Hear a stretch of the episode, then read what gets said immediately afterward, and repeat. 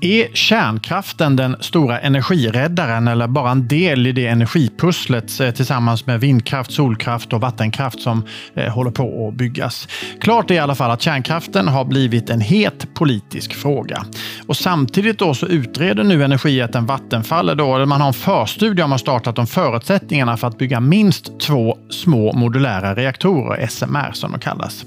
Idag ska ni få träffa Desiree Komstedt som är affärsutvecklingsansvarig för kärnkraft kraft inom just Vattenfall och som håller i den här förstudien.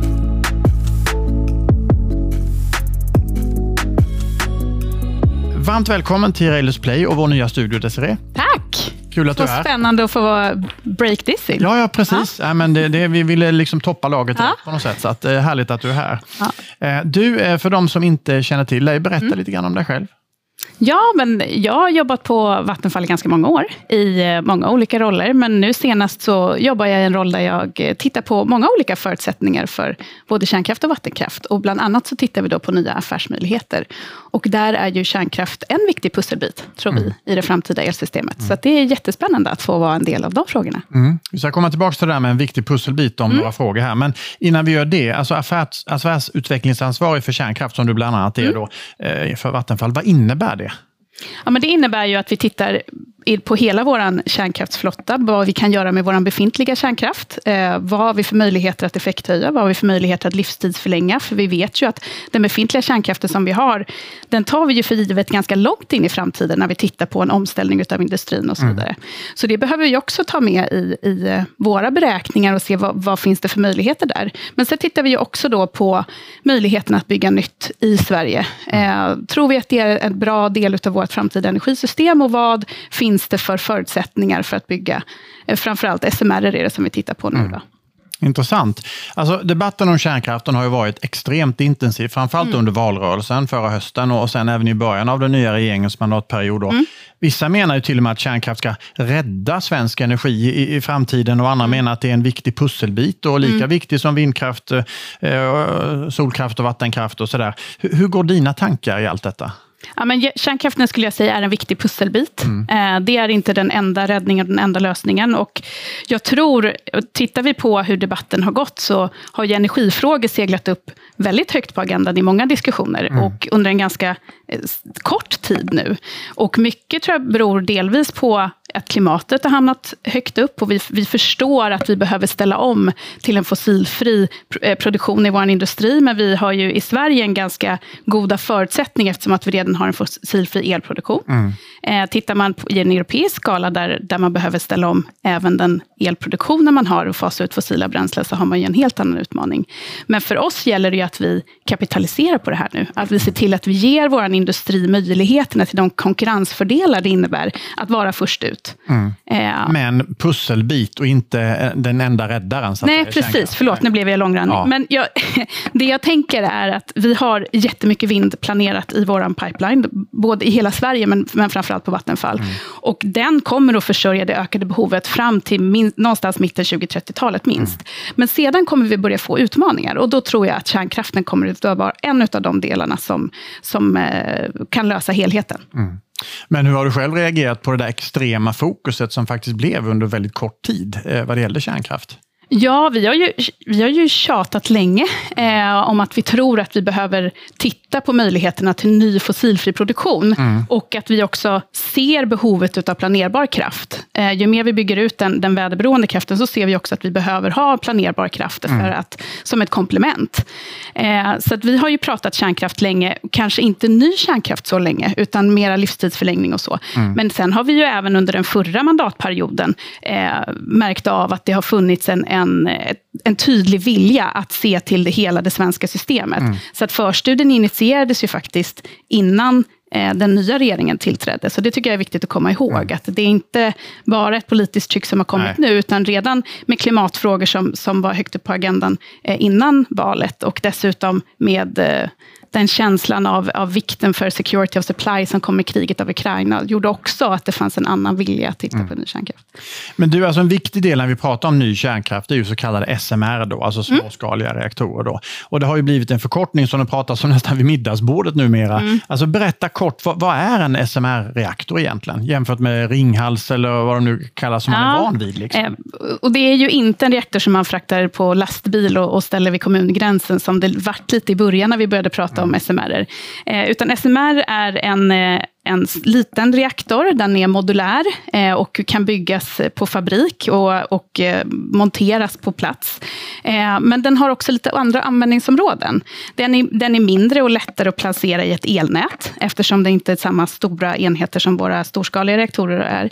Eh, och dessutom så är det också en mindre investering som eh, krävs då för varje enhet. Så det, det är liksom lite av de fördelarna som vi ser. Sen har SMR också andra användningsområden än vad storskalig kärnkraft har, mm. eh, vilket vi tycker är attraktivt. Så man kan använda dem i industrier för, produktion av vätgas och man kan eh, använda dem flexibelt. Man kan till och med använda dem för att avsalta vatten. Oj, eh, Intressant. Det låter som mm. att det är en, en relativt kan vara en billigare investering eh, än, än, att bygga flera nya kärnkraftverk då? Och lite mer snabbfotat kanske också? Eh, mer snabbfotat, absolut. Ja. Det är kortare projekttider. Ja. Eh, det är fortfarande kärnkraft vi pratar om, mm. så att det kommer inte komma med lättare typ av, av säkerhetskrav än vad vi Nej. har på vår storskaliga kärnkraft. Och det gäller ju också det fysiska skyddet runt omkring och så. Eh, så, att, så det tycker jag är viktigt att komma ihåg, att, att det är inte så att vi pratar om, om några lättare regleringar för den här typen av kärnkraft. Nej. Men däremot om vi, om vi ser att vi kan få en, en annan licensiering än vad vi har för storskalig kärnkraft. Där man kan licensiera en viss typ av teknik och sedan så kan man luta sig mot den licensieringen i olika länder. Då tror vi att vi kommer kunna få ner en av de tunga kostnaderna för nya kärnkraftsprojekt som har varit licensieringskostnaderna. Den här förstudien då som jag nämnde inledningsvis mm. som, som ni, och som ni startade redan innan valet, som du själv sa, då, det handlar om att bygga minst två små modulära sådana här reaktorer då, i anslutning till Ringhals, som mm. jag är rätt informerad. Då. Hur långt har ni kommit i den här förstudien? Jo, men vi har kommit en bra bit. Ja. Dels har vi kommit en bra bit med, med att titta på platsen Ringhals eh, och lämpligheterna kring den. Där handlar det om logistikflöden, om eh, platsen i sig, alltså markundersökningar och så vidare. Eh, sen har vi också jobbat mycket på, på business case och, och finansiella aspekter utav ett kärnkraftsprojekt. För vi vet ju också att, att finansieringskostnaderna är den andra stora delen mm. utav ett kärnkraftsprojekt. Så där behöver vi noga förstå, vad är det som driver då de finansiella riskerna i ett sånt här typ av projekt? Och vad kan vi göra för att mitigera det? Så det är liksom mycket av där fokus ligger. Och, eh, så där lönsamheten är den stora biten egentligen då i det här? Eller? Ja, men lönsamheten ja. är ju det som ger oss långsiktighet, ja. skulle jag säga. Vi behöver ju ha ett, ett projekt som bär sig på kommersiella villkor, för det kommer att ge oss den allra bästa långsiktigheten i det här projektet. Vi måste veta att det kan bära sig. Och Vattenfall är ju ett kommersiellt bolag, så att det för oss blir ju givetvis A och O. Mm. Och när tror du att studien är, förstudien är klar? Då?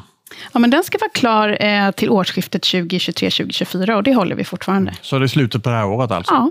Spännande. Mm. Men alltså, det innebär då att eller, då finns det kanske inga investeringsbeslut tagna och sådär ändå, eller? Nej, och processen Nej. ser ju ganska lång ut för ja. den här typen av projekt. Så det vi gör nu, det är ju någonstans att hitta är detta någonting som vi vill ha inom Vattenfalls portfölj av ny fossilfri elproduktion? Mm. Tror vi på de här, den här ytterligare kapaciteten och tror vi på, på lönsamheten i det? Mm. Eh, och sen så kommer det också ett teknikval, val av leverantörer, vi behöver söka tillstånd både hos Mark och miljödomstolen, mm. hos SSM, det är Polismyndighet i hav och vatten. Det är, det är ganska många olika instanser som vi ska passera, väldigt likt hur det är för, för vindkraften. Ja. Och när det finns på plats, då fattar man investeringsbeslut. Mm. Men är det framförallt i södra, alltså jag läste mig till att Ringhals är i så fall det som, som är aktuellt, ens i anslutning mm. till Ringhals. Då. Men, men är det som du ser det framförallt i södra Sverige som behovet av ny kärnkraft i så fall eh, finns? Jag tänker, det, det ja. är enorma satsningar på bland annat hybrid och sånt ja, som är inblandade i och grönt stål och allt vad det är och batterifabriker. Jag skulle säga, jag, jag, ja precis. Jag, jag tror att det är helt naturligt att vi kommer att se, blir det ny kärnkraft i Sverige, så tror jag absolut att det första nya kärnkraften kommer att byggas på någon av våra befintliga sajter.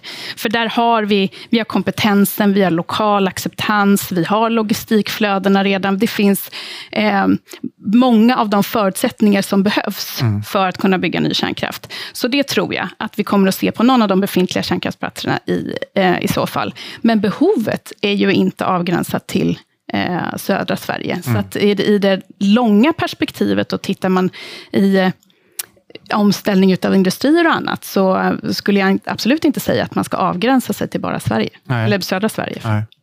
Alltså följer man den politiska debatten så, och även på annat sätt så kan man ju lätt få intrycket ibland att ny kärnkraft snart är här. Men, men det, det kommer ju ta tid i så fall. Jag menar, mm. Tittar man bara på Finland som har byggt nytt kärnkraftverk, jag tror det skulle stått klart 2009 eller något, mm. och det togs i drift nu tidigare i vår. Då. Mm. Eh, när är det praktiskt möjligt, som du ser det, med ny kärnkraft i Sverige? Ja, men vi har ju Länge. Om den ens blir av, så att säga. Då, men, ja, precis. Ja. Nej, men, och det tror jag ju ja. att den kommer att bli. Men mm. eh, finns alla förutsättningar på plats, eh, så tror vi ju att det är möjligt någonstans i början på 2030-talet. Mm. Eh, men vi tror ju också att det är bra att tajma med när behovet kommer. Eh, och det ska vi komma ihåg att vi har ju väldigt mycket el planerat i, i pipen också, så att det finns ju många stora projekt som kan avhjälpa den omställningen som industrier står för, innan mitten på 2030-talet. Mm. Du, eh, du sa att en av de viktigaste punkterna för er då i den här förstudien var ju att se hur pass lönsamt skulle det i så fall vara då för Vattenfall. Och jag tänker ett vanligt argument som har varit liksom sedan några år tillbaka när man har pratat om kärnkraft har ju varit mm. att det var inte lönsamt med kärnkraft mm. ett tag. Och det var därför som, som ja, man fattade beslut om att montera mm. ner och så vidare. Eh, varför är den plötsligt eventuellt mer lönsam nu då, i så fall? Ja, men, men det man ska komma ihåg med de stora projekten som, som har dragits med förlängda tidsplaner som Olkiluoto 3 som mm. du nämnde och eh, andra stora projekt i Europa är att de har varit singulära projekt eh, som också har varit eh, designade för den enskilda platsen, eh, vilket driver väldigt mycket kostnader. Mm. Det har inte heller funnits logistikflöden uppbyggda, eftersom att vi har sett ett projekt här och ett projekt där. Tittar vi nu på den, den planen som finns över hela Europa, då tror jag att vi kommer att se leverantörskedjor byggas upp. Vi kommer att se kompetens byggas, eh, hos er bland annat, hoppas jag. Mm. Eh, men på många olika bolag. Eh, vi har också, om vi tittar ur ett SMR-perspektiv, så är ju det standardiserade moduler, som är inte gjorda för att någonstans specialdesignat ut efter varje enskild plats, vilket också kommer att hålla ner kostnaderna. Mm. Så det är, ju, det är ju huvudargumentet till att vi tror att det här är en, en lönsam investering och vi tror att det kommer att bära sig långsiktigt. Mm. Du, jag säger det här nya finska kärnkraftverket, för jag är inte lika säker som du på att uttala mm. namnet. Hur, mm. Vad är det du säger nu då? Ollikolotto. Ollikolotto. Ja, det är inte säkert att jag säger det. ja, du är bättre än vad jag i alla fall, lovar jag. Ja. Men, men det har ju bara varit i bruk några månader och, jag läste nu bara för någon dag sedan att då tvingades man ju dra ner produktionen ganska drastiskt, för att då hade man ett överskott på mm. eh, vindkraft eller vattenkraftsenergi. Eh, och då blev det inte lönsamt så att säga, mm. för, för det att gå på högvarv. Så att mm. säga då. Och det här är också något som man tror kommer ske oftare och, till, och i mm. Sverige också. Alltså, Hur mm. ser du på en sån utveckling? Då? Om man satsar stenhårt på kärnkraft och sen så kan det vara i perioder när det inte ens bär sig. Liksom. Ja, men det stämmer. Och så är det ju även med den, med den svenska kärnkraften. Ja. Och, och framförallt så handlar det också om att, att uh, man balanserar nätet när vi vet att det finns mycket kraft och så.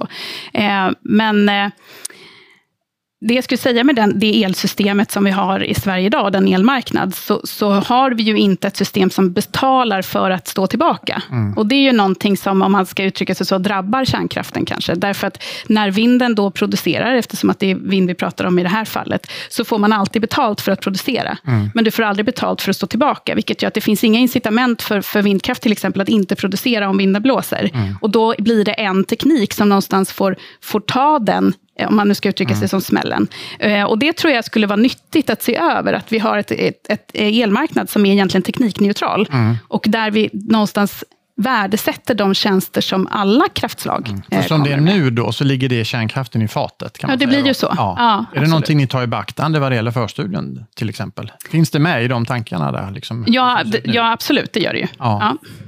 Du, sen flera år tillbaka så vet jag att Vattenfall också är inblandad i ett projekt om att bygga SMR i Estland. Va? Mm. Ja, alltså, hur viktig är den erfarenheten för dig och eh, ni andra som är inblandade i den här förstudien då, eh, vad det gäller Sverige? Ja, men vi, Sverige? ja precis. Nej, men vi lär oss jättemycket av att vara ja. med där. Det är ju ett bolag, ett startupbolag egentligen i Estland som vi investerade i för två år sedan nu snart. Mm. Eh, och nu har vi valt att vara med i, i nästa investeringsrunda också.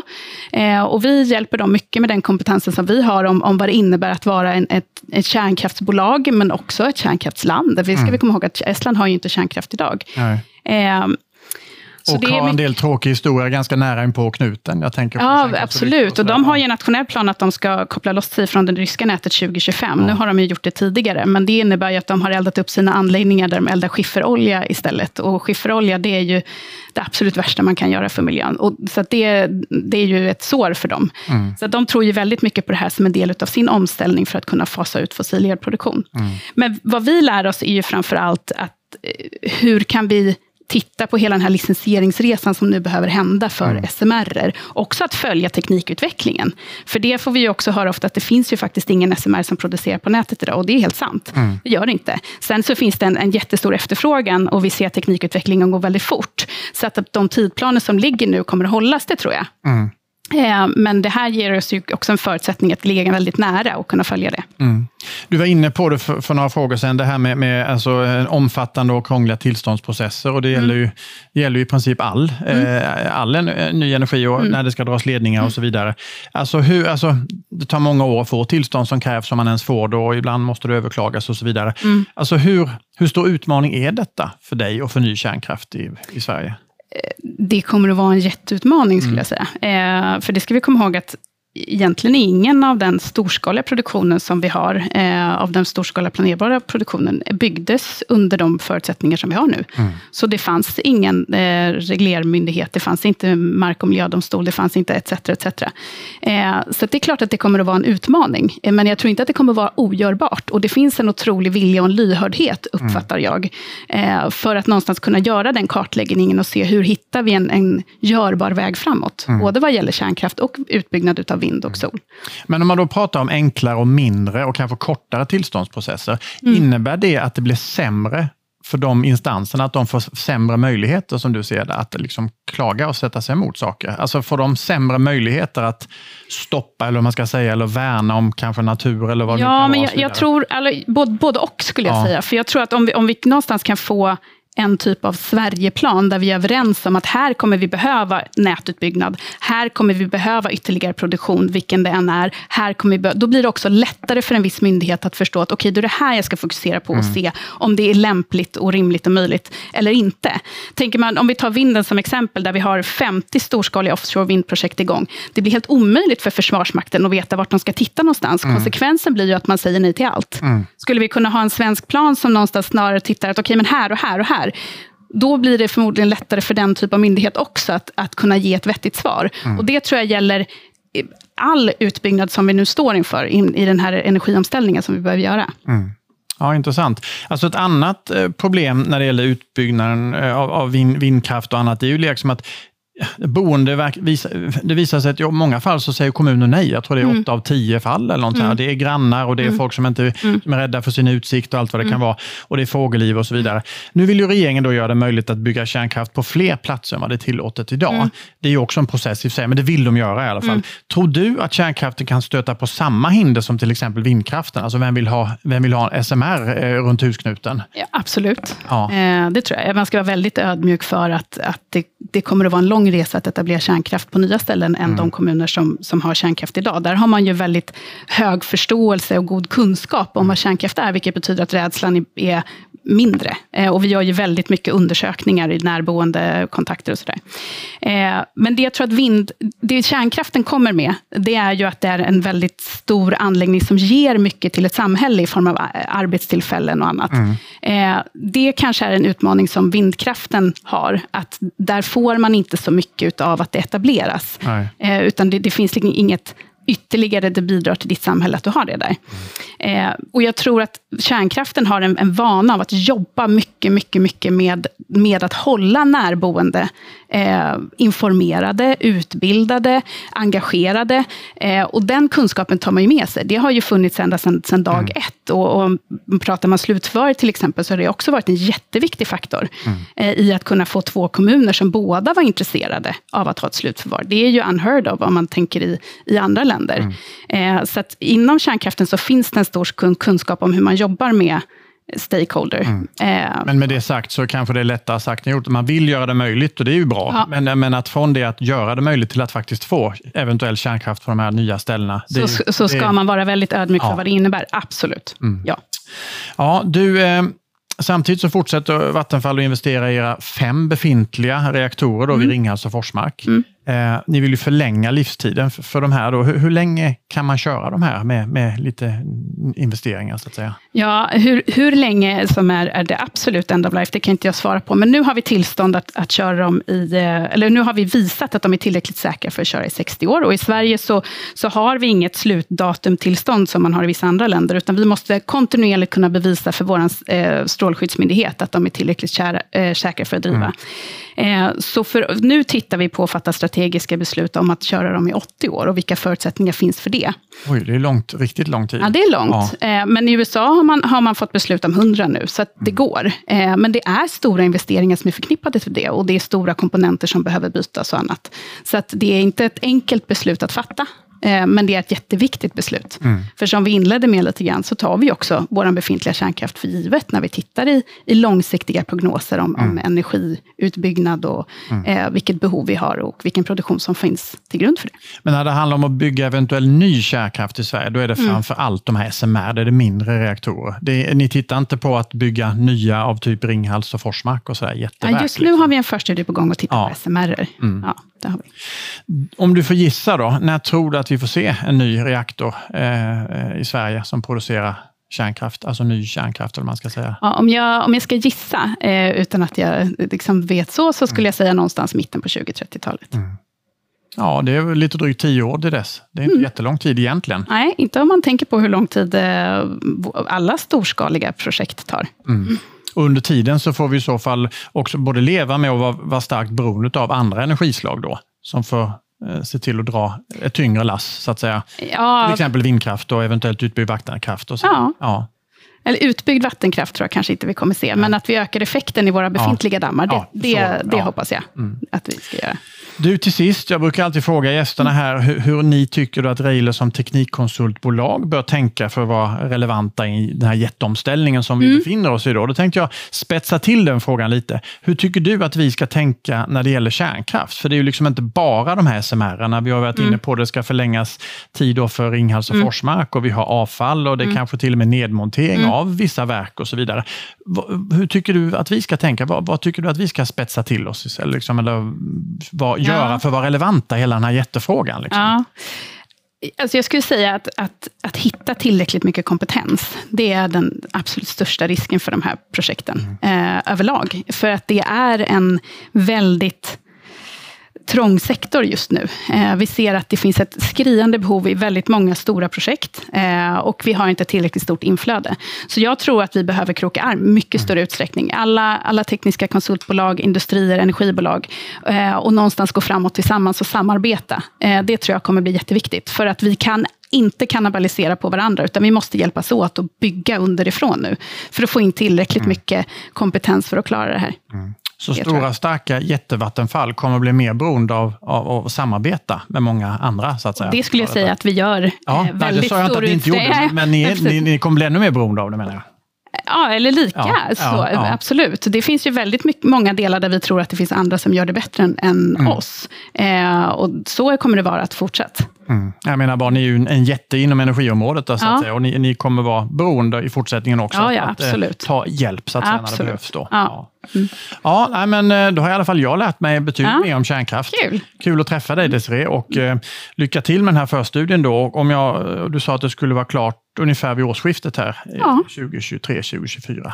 Och eventuell ny kärnkraft runt 2035 tidigast eller något sånt där va? Ja, Ja. någonstans där ja. jag tro. Men då tar vi en ny dejt då vid 2035. någon ser om fram emot Ja. det. Jag ser fram emot Tack snälla för att du kom hit. Ja, tack för att jag fick vara här.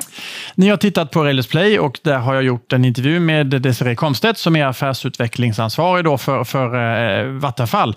Eh, på Vattenfall för kärnkraft bland annat. Då. Eh, och, eh, hoppas ni tyckte intervjun var intressant och håll utkik för fler intervjuer. Tack och hej så länge. Du har lyssnat på podden Nytänkarna med Jesper Börjesson. Vill du se en filmad version av det här samtalet och andra intervjuer så finns vi på Youtube och där heter vi Railers Play. Tack för att du lyssnade!